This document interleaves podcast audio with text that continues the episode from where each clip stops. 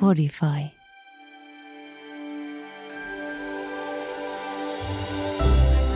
Tapahtui edellisessä jaksossa. Tuomo tulee jollalla sieltä tota, kaupunginlahdelta kohti Panasiaa ja karjuu aivan raivona, että nyt on jumalauta kiire. Kyllä mä muistan, että mä komensinkin häntä, että ei, että ei missään nimessä. Mutta tietysti nehän tulee myöskin tykö. Aika monen niistä tuli mun syliin.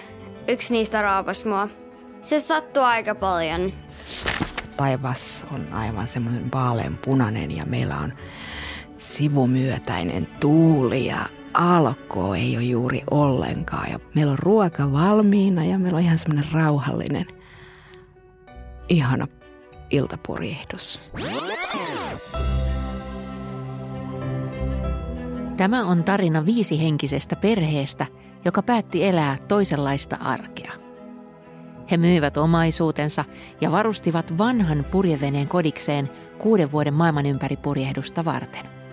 Tervetuloa Meretniemien matkaan.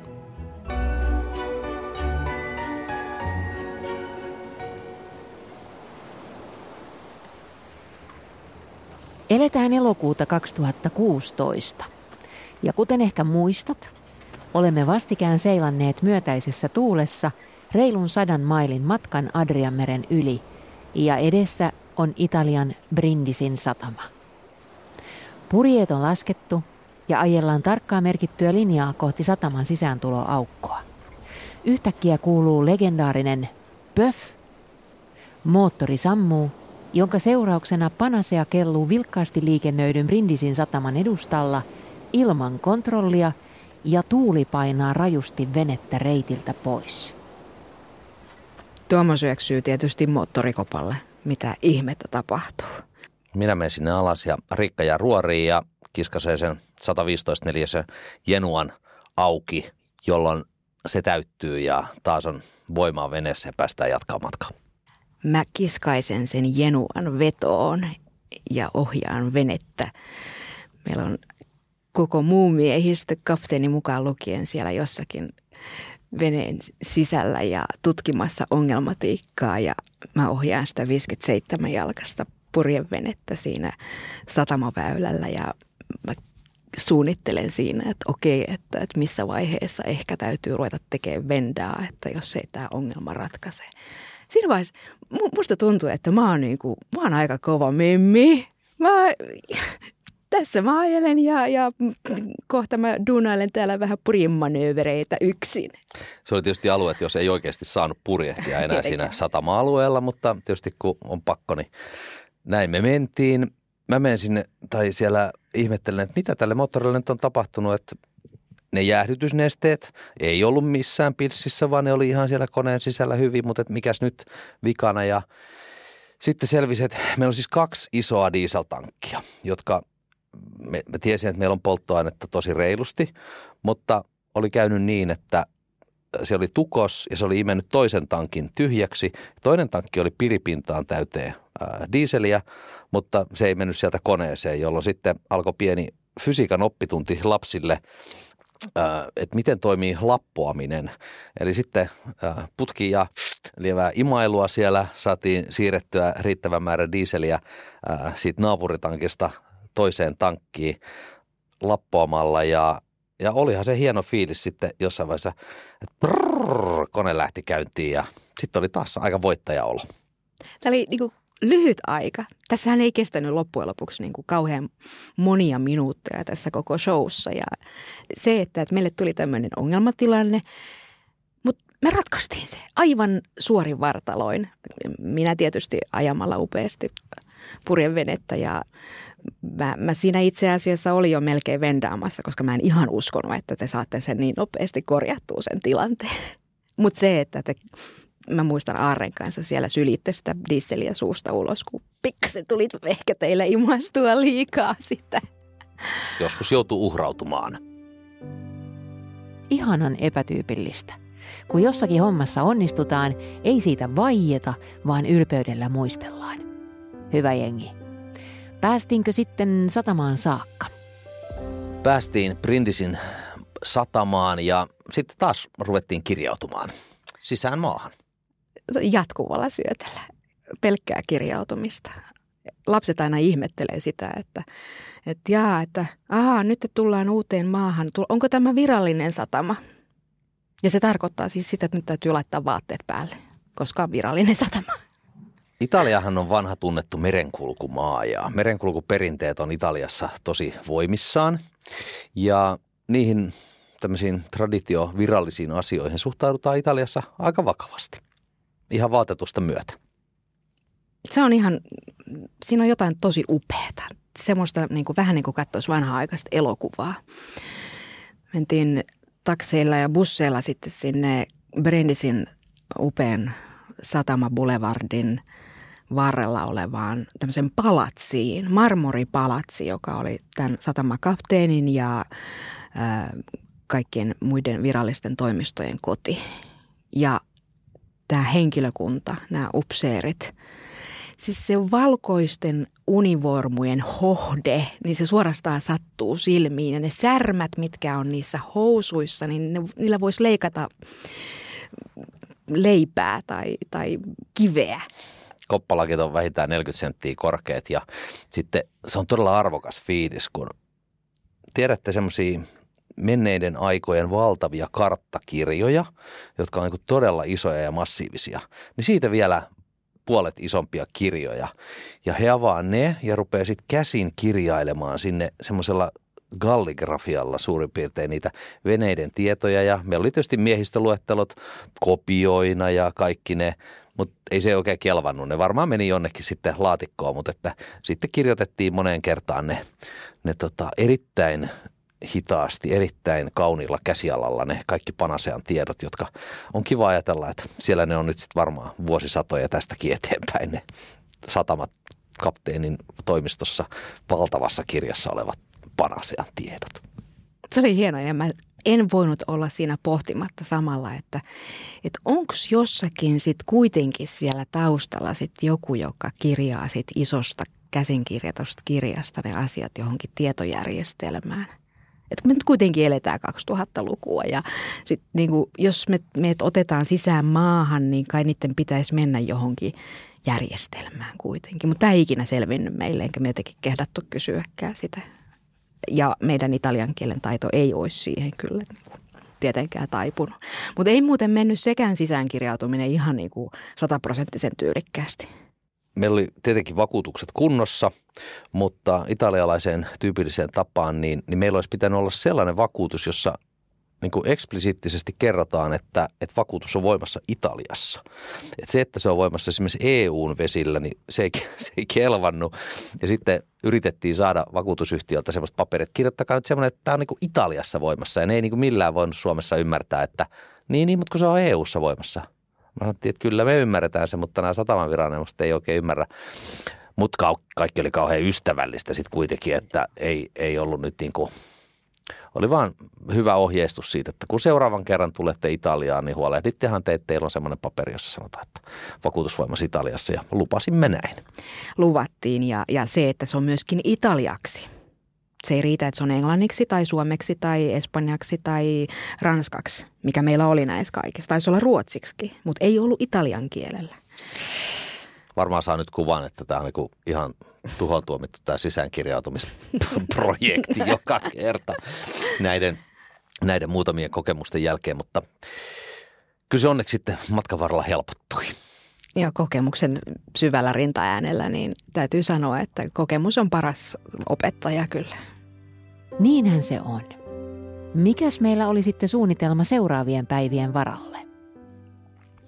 Ensisijaisestihan me tultiin Brindisin tekemään tämä Italian sisäänkirjaus. On iso äh, satamakaupunki, missä ei sinänsä nyt ollut semmoista meille etukäteen kiinnostavaa asiaa.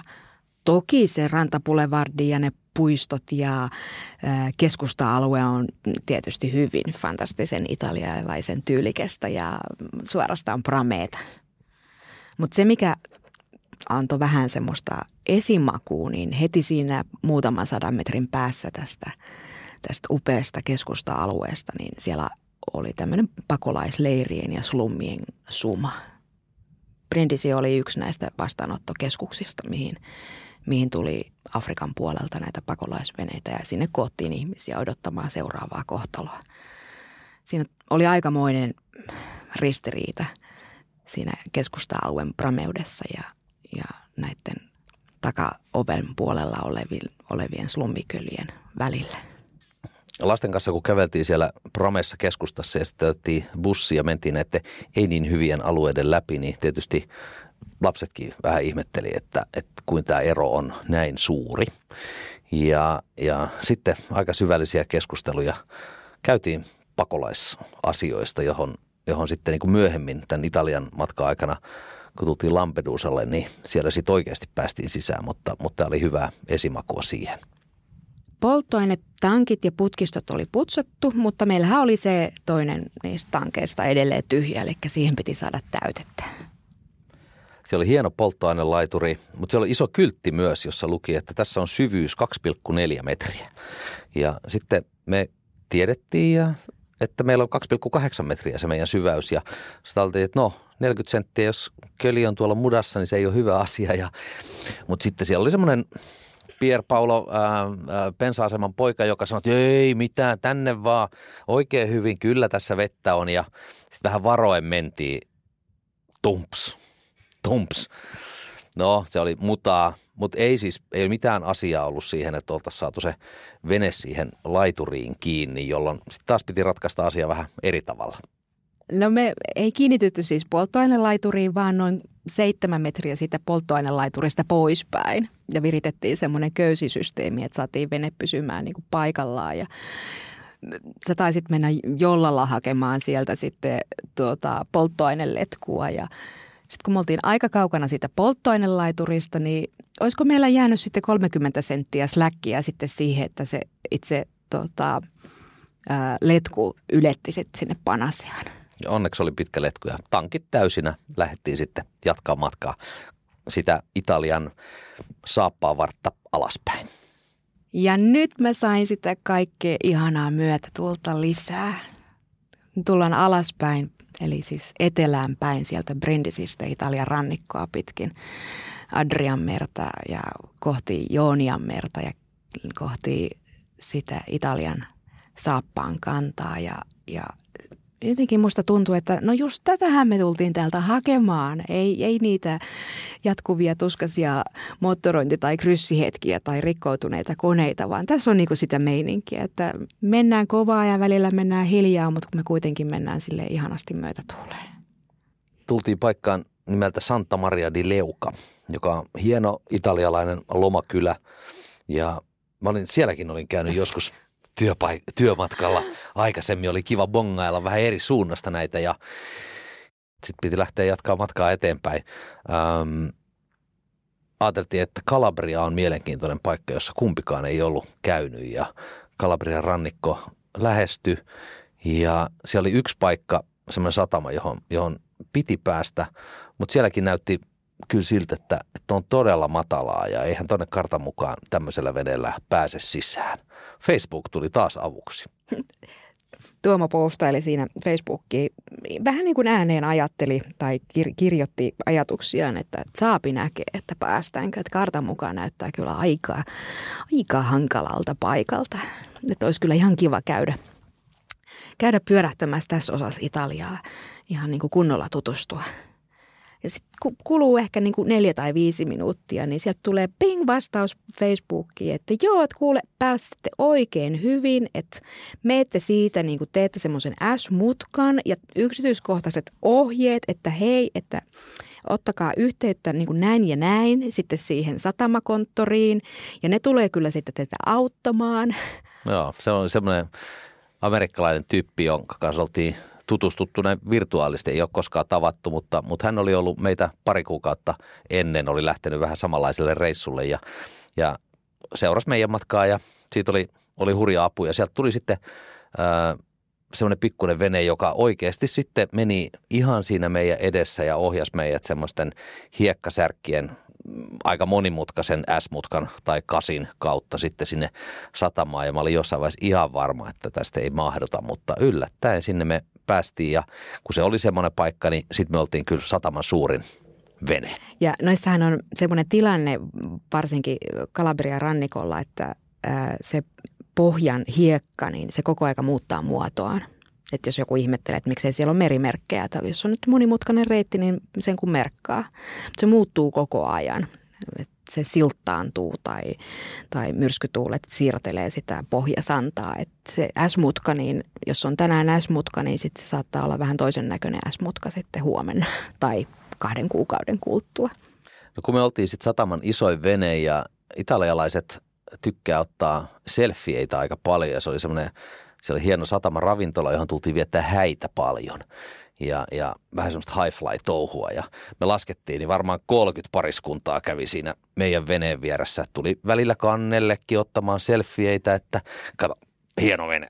Me oltiin, ei, ei pantu pahaksemme ollenkaan, meistä vaan tuntui kauhean hauskalta se.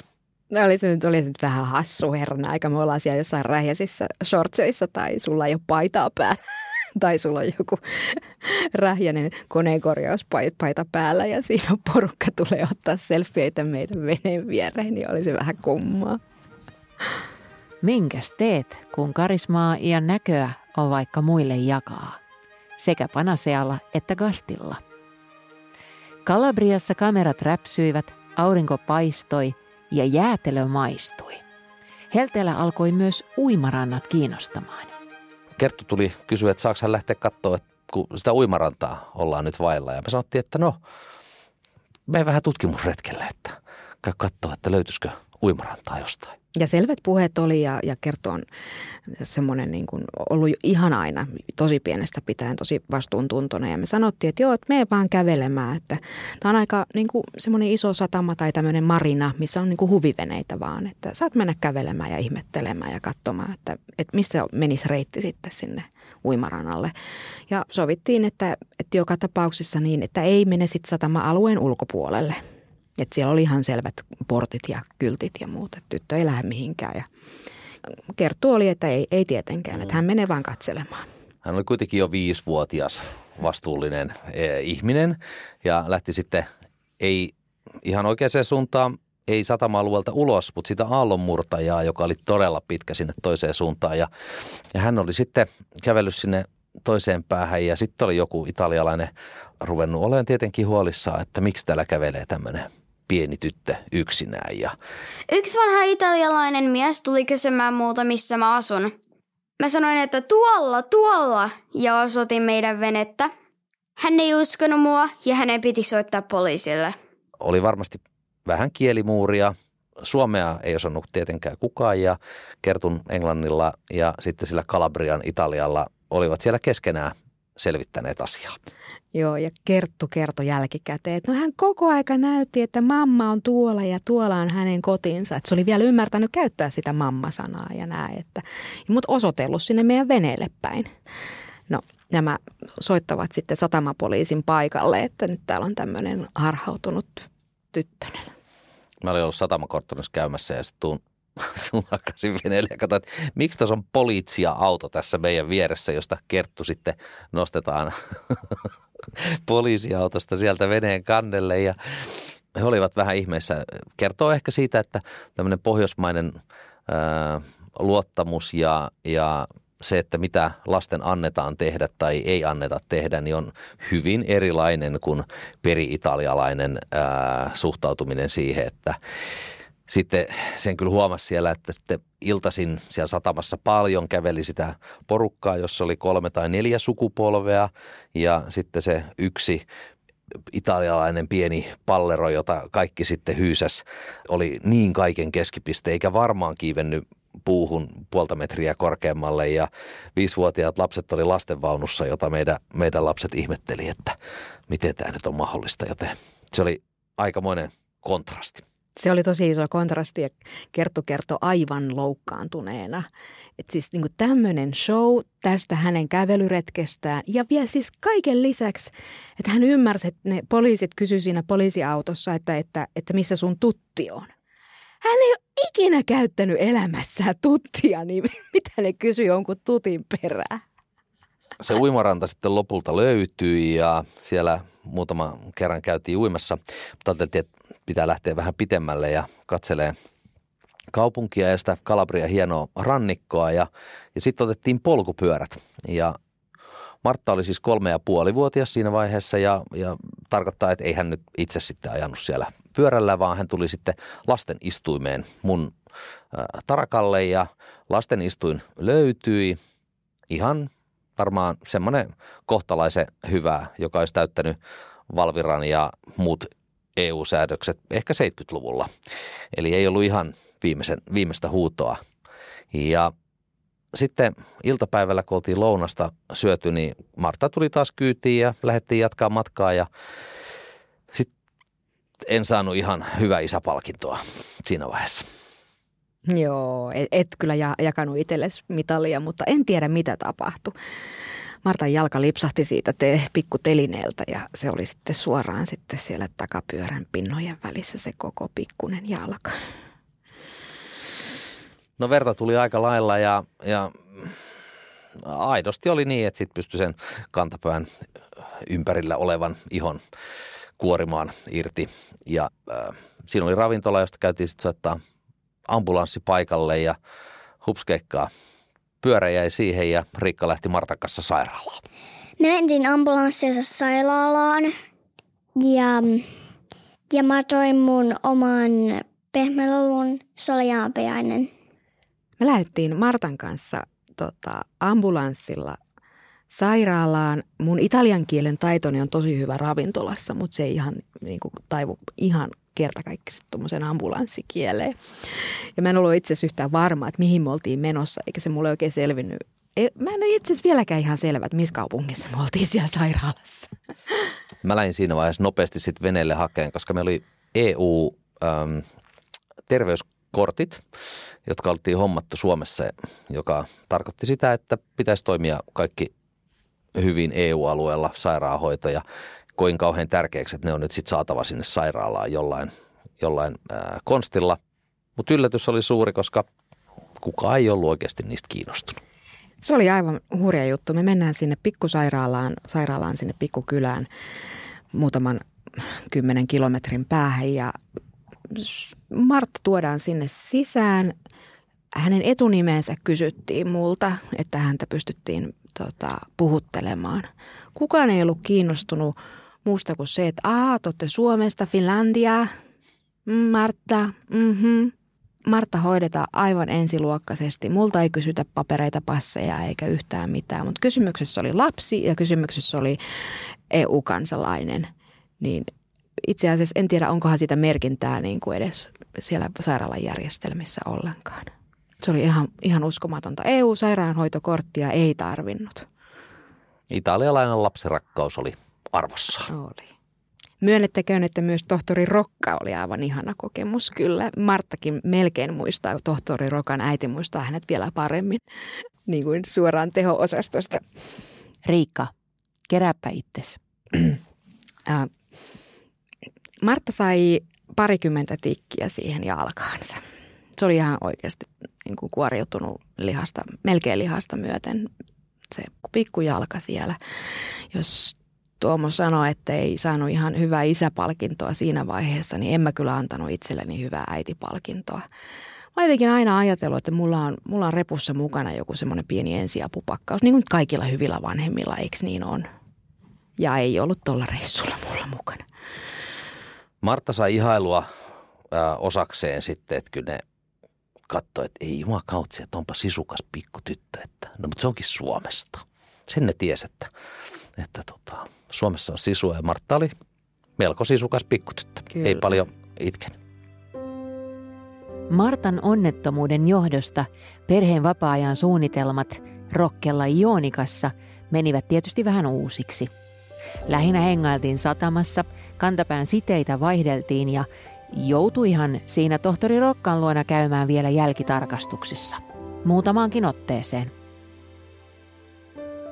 Mutta yksi hieno kohtaaminen oli sitten, siinä oli semmoinen Antonio-niminen kaveri, joka katsoi venettä ja arvioi, että oletteko lähes pitemmälle reissulle. Ja hän oli ensimmäinen sitten tämän matkan aikana, joka oli itse asiassa palaamassa. Hän oli ollut kolme vuotta, oli lähtenyt sieltä Italiasta ja oli purjehtinut maailman ympäri ja oli nyt sitten palaamassa takaisin. Ja, ja se oli ihan mahtavaa ajanvietettä.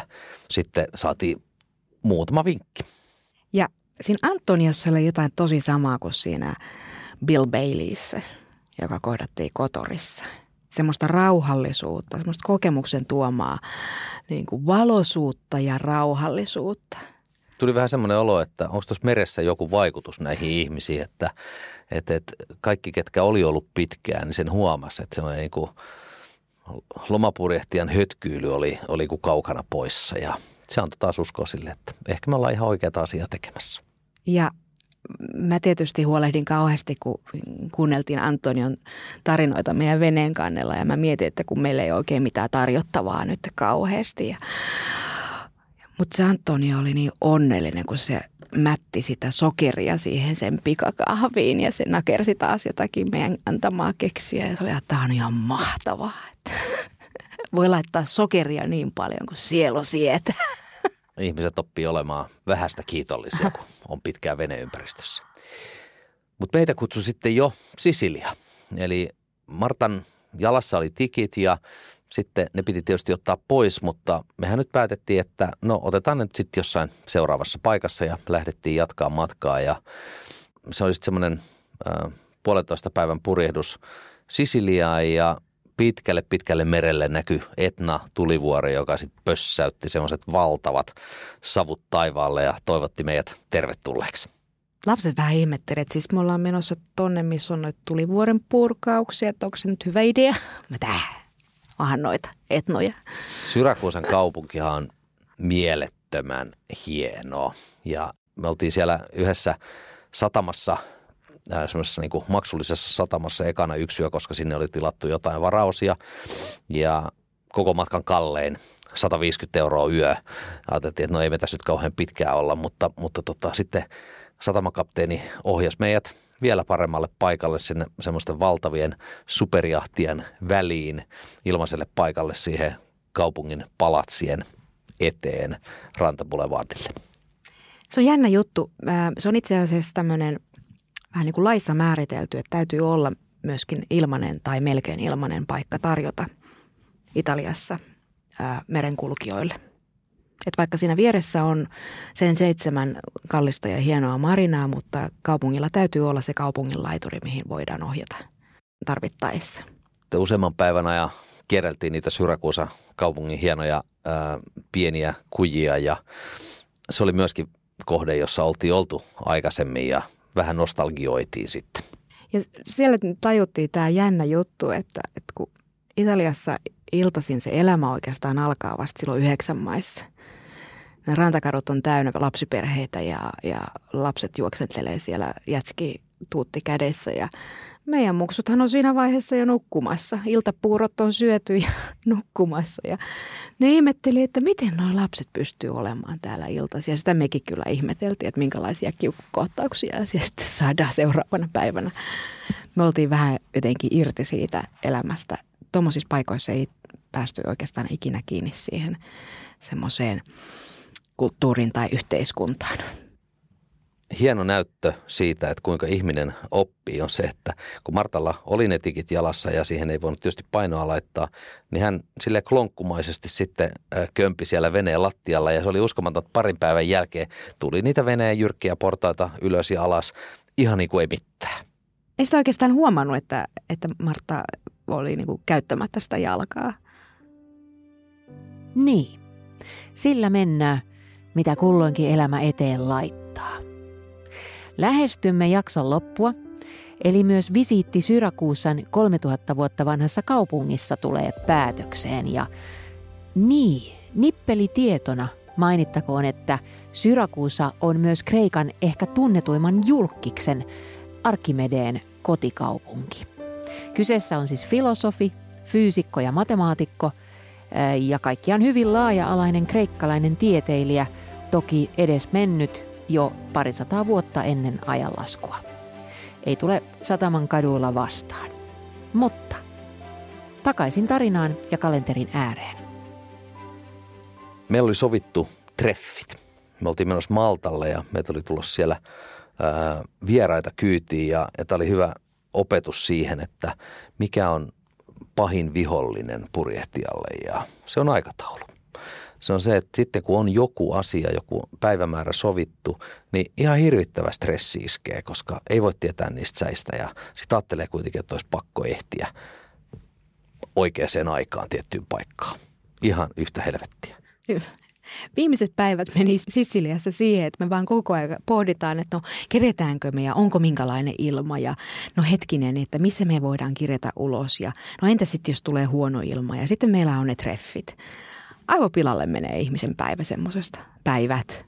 Syrakuusasta lähdettiin jatkaa matkaa ja aivan valtava röykytys siinä satama ulkopuolella. Kaikki kamat lenteli ympäriinsä, kun ne aallot tuli joka puolelta ja sitten parissa paikassa pysähyttiin siinä niin Etelä-Italian rannikolla ennen kuin sitten taas kerran kirjattiin itsemme ulos Italiasta ja siirryttiin Maltaa kohti. Silloin oli melkoinen hyvä tuuli. Maltaa kohti. Siellä oli nämä ystävät, mitä haluttiin tavata ja joiden kanssa olisi oltiin sovittu aikataulut. Sieltä tulisi meille lisää aurinkopaneelia, olisi paljon sähkötöitä. Meille tulee asentaja paikalle asentamaan uudestaan meidän sähkömoottoria. Siellä otettaisiin Martalta tikit pois jalasta. Meillä oli sata metriä pitkä lista, mitä kaikkia piti Maltalla hoitaa. Sinne nyt piti päästä. No sinnehän ei onneksi ole kuin yhden yön purjehdus ja sitten lähdettiin illalla kahdeksan maissa menemään ja sitten sattui niin, että oli niin hyvä tuuli, että sitten oli vähän ongelmaa. Ja sitä lähdetään ratkomaan heti seuraavan jakson alussa. Eli viikon päästä tavataan. Kiitos kun kuuntelit.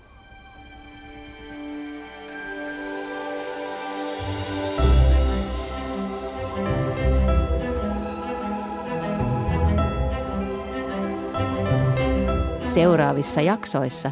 Jona oli aivan niin kuin lasten suuri suosikki. Mies, joka oikeasti teki sähköhommia ilman, että tuli kipinöitä. Niin lapset ei ollut tottunut sellaiseen, sellaiseen vielä ollenkaan. Jos tällaisia veneitä tulee näkyville, että mitä teet, kun ymmärrät sen siellä olevien ihmisten hädän, ää, vaikea paikka.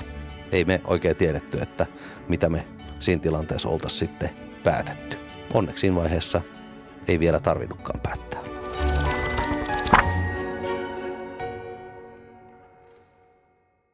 Podin lisäksi meidän matkaa ja meidän tarinaa voi seurata Facebookissa, Instassa ja meidän nettisivuilla.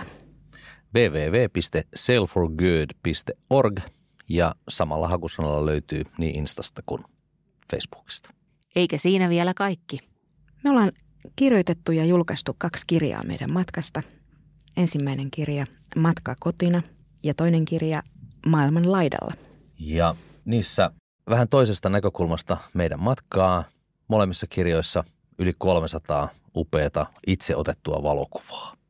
Ja kirjat voit tilata verkkokaupasta www.holvi.com kautta shop kautta sale for good tai kaikkien isojen verkkokirjakauppojen sivuilta.